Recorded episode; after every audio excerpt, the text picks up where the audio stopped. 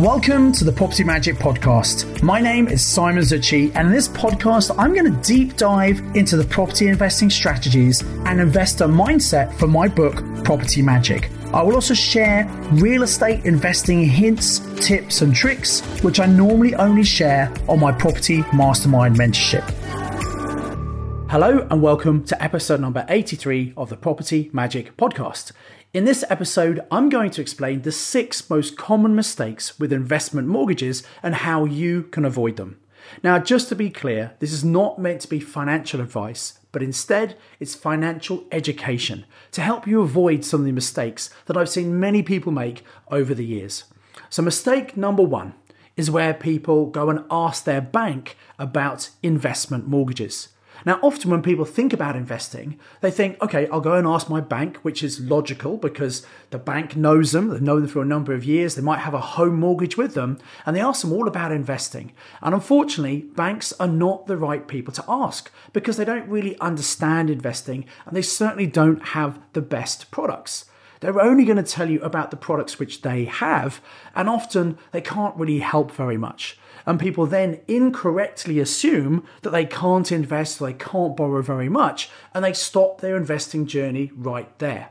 Now, the reality is that all lenders are different, they have different criteria. So, if one lender says they won't lend to you, doesn't mean another lender won't lend. So, really, you need to get specialist advice. And the best way to do that is to find a truly independent mortgage broker who has access to the full market. Now, obviously, you can find these at the Property Investor Network meetings. You can also ask other landlords and investors who they use and but look around and ideally find someone else who is also investing in property because they're going to have a better understanding of exactly what's required when looking for the right kind of investment mortgage. So that's mistake number 1. Mistake number 2 is very common and it's when people think like a home owner.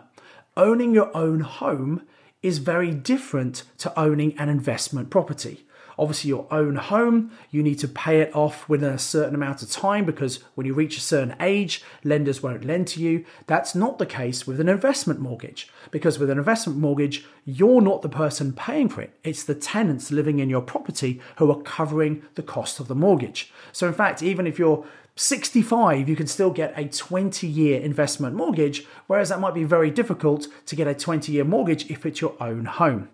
The other thing is, when you own a home, people think, right, I have to pay this mortgage down. And if you only ever have one property, paying your own home down as quick as possible with a repayment mortgage is a sensible thing to do. And people then take that understanding and apply it to investing and think their investment mortgages have to be repayment mortgages. Well, that's not the case. Generally, when we get an investment mortgage, we get an interest only mortgage for a number of different reasons. Now, I go into this in a lot more detail in episode number 62, which is all about interest only versus repayment mortgages. But just very quickly, a couple of key points here. First of all, remember we're investing, we want to get cash flow. Golden rule number three of the five golden rules is we only buy something that gives us cash flow. If we're paying a repayment mortgage, we're paying interest and capital back off that mortgage, so it's going to mean less cash flow every single month. And also, we're probably going to refinance that investment mortgage at some point in the future, take the money out to go and buy some more property. If that's the case, why on earth would we be paying it down? So it's really important to make sure you're thinking about your investment mortgages in a different way than you would as a home owner. And also in episode 55 of this podcast, I talk about how you can actually pay off your own home mortgage in eight to 10 years. And it's not the way you might think you would traditionally do it. So you might want to go and listen to that podcast as well. So back to these common mistakes. And number three is not getting the right mortgage in the first place. Now, there are different types of lenders that offer different types of products. Some lenders will only allow certain types of tenants and don't want other types of tenants. For example, some lenders don't want you to rent to students. Some lenders don't want you to rent to people on benefits. Some lenders don't want you to do short term serviced accommodation or Airbnb. So you need to make sure that you get the right mortgage for how you're trying to use your investment property. Um, the other thing is, a lot of people they try and get the lowest interest rate they possibly can, and that makes sense, right? You want to pay as little as you can for your mortgage. But the mortgage might not be appropriate. For example, let's say you're looking to uh, buy a property and then after a while you're going to refinance it because maybe you've added value to it and you want to remortgage it. Well, if you get a mortgage that's got some redemption penalties, and that's where you take out a mortgage for, say, 20 years, but the first five years might be a fixed rate, well, if you pay that back in that first five year period, you're going to pay a penalty, often as much as 5% of the mortgage. So, therefore, if you know you're going to buy a property and in a year or two you want to refinance it because you've increased the value, you want to get a mortgage that's got very low redemption penalties. So, again, speaking to an independent mortgage broker and explain to them exactly what you plan to do with a property will hopefully get you the right mortgage with the right lender and avoid any unnecessary penalty charges if you are looking to buy something and develop it, you shouldn't really get a buy to let investment mortgage. You should probably get development finance, which is generally a bit more expensive, but it's very short term. And then once you've done the development, you remortgage it to pay back that development finance. Um, if you want to know more about development finance, you go and check out my business crowdproperty.com i'm one of the co-founders and the major shareholder and we actually help fund development deals the next mistake people make is not taking a mortgage out for long enough. Now, often people think, well, I'm going to remortgage this property in five years maybe, so I don't need a very long mortgage. And that can be a mistake. My recommendation would be to get a, law, a mortgage for as long as you possibly can, typically 20 or 25 years. Now, it's very likely that within that time period, you will remortgage to another lender. However, just in case something happens and you can't remortgage, you want to make sure you don't run out of time on your mortgage. If you run out of time, you need to pay that mortgage back and you may not be able to. Let me give you an example. So, back in the mid to late two, uh, 2000, so 2006, 2007, when the market was at absolute peak, it was very popular to get 10 year mortgages. Now, prior to that, all my investment mortgages had been 20, 25 year mortgages. But for some reason, I think there were some very low rates and they were for 10 years. And at the time, 2007, the property market was absolutely booming. And we fully expected that in a couple of years, we would refinance those properties not a problem. Then the credit crunch happened, the global financial crisis, and all property prices around the world came down in 2008, 2009, started to recover and started to go back up in 2010.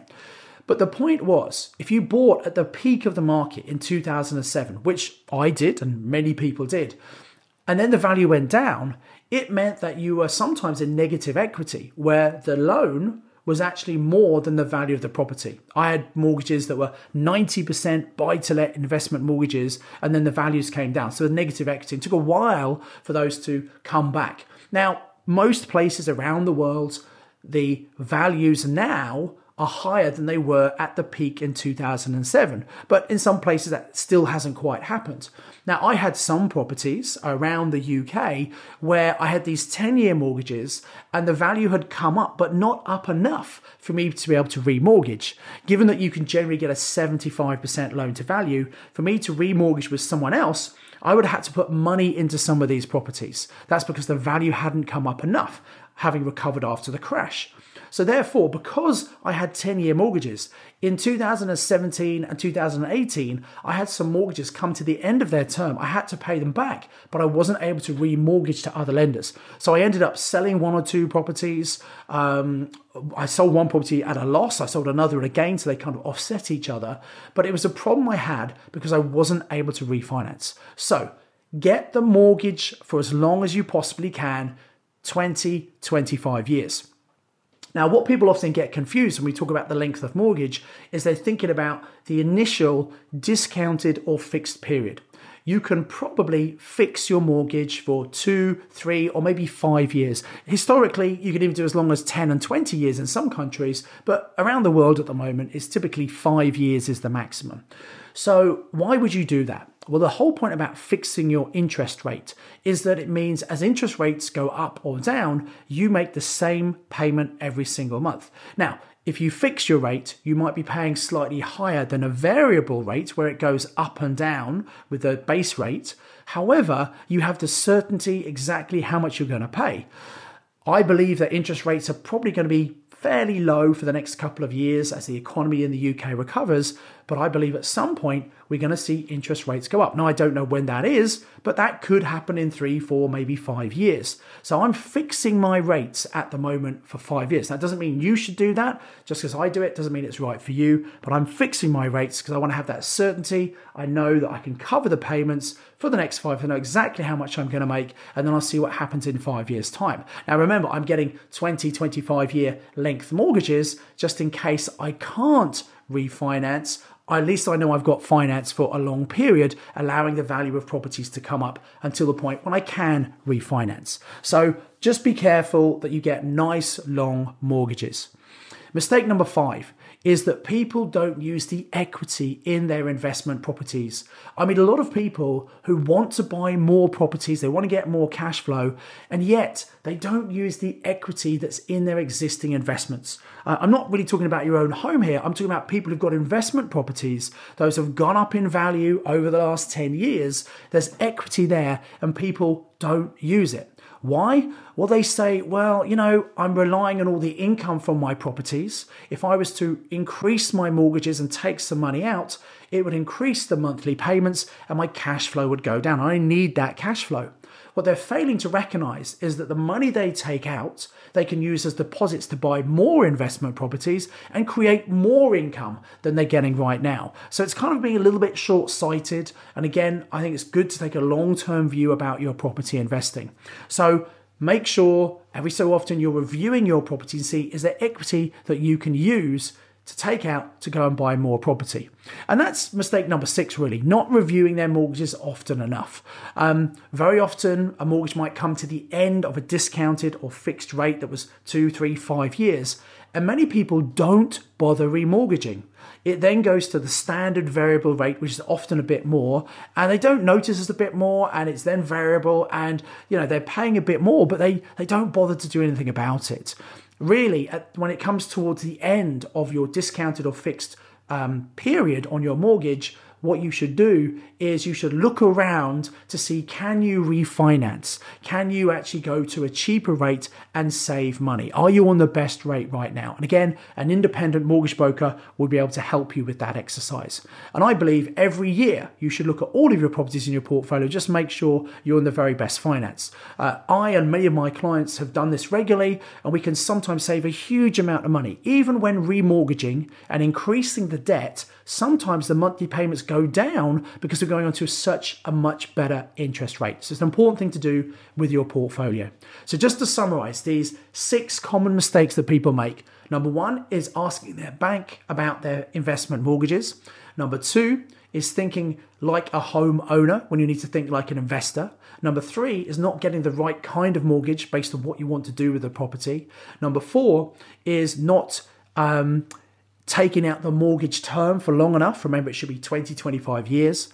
Number five is people don't use the equity in their investment properties. They don't want to take it out for some reason. And number six is not reviewing their mortgages often enough.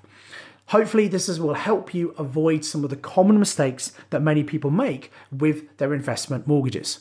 So, I do hope this has been useful. That's it for this episode. If you've gained value from this episode, I've got one recommendation and one request. First of all, I encourage you to subscribe to the podcast to make sure you get the latest edition that comes out every Tuesday morning. And my request is please leave a five star review and say why you like this podcast. That will help other investors find the podcast and hopefully they can gain some great value from listening as well. And remember, I recommended those two other episodes you might want to go and check out. So, first of all, there was episode number 62, and that was all about interest only versus repayment mortgages. And there's episode number 55, which is how you can pay off your own home mortgage in eight to 10 years. I'm sure you'll enjoy listening to both of those. So until next time, remember to invest with knowledge, invest with skill. Thanks for listening to the Property Magic podcast. To get this week's show notes, please visit www.propertymagicbook.co.uk forward slash podcast. You can contact me via LinkedIn you can follow me on social media, and I highly recommend you subscribe to my YouTube channel to watch loads of valuable property trading for free. All of the details are available in the show notes. Until next time, Invest with knowledge, invest with skill.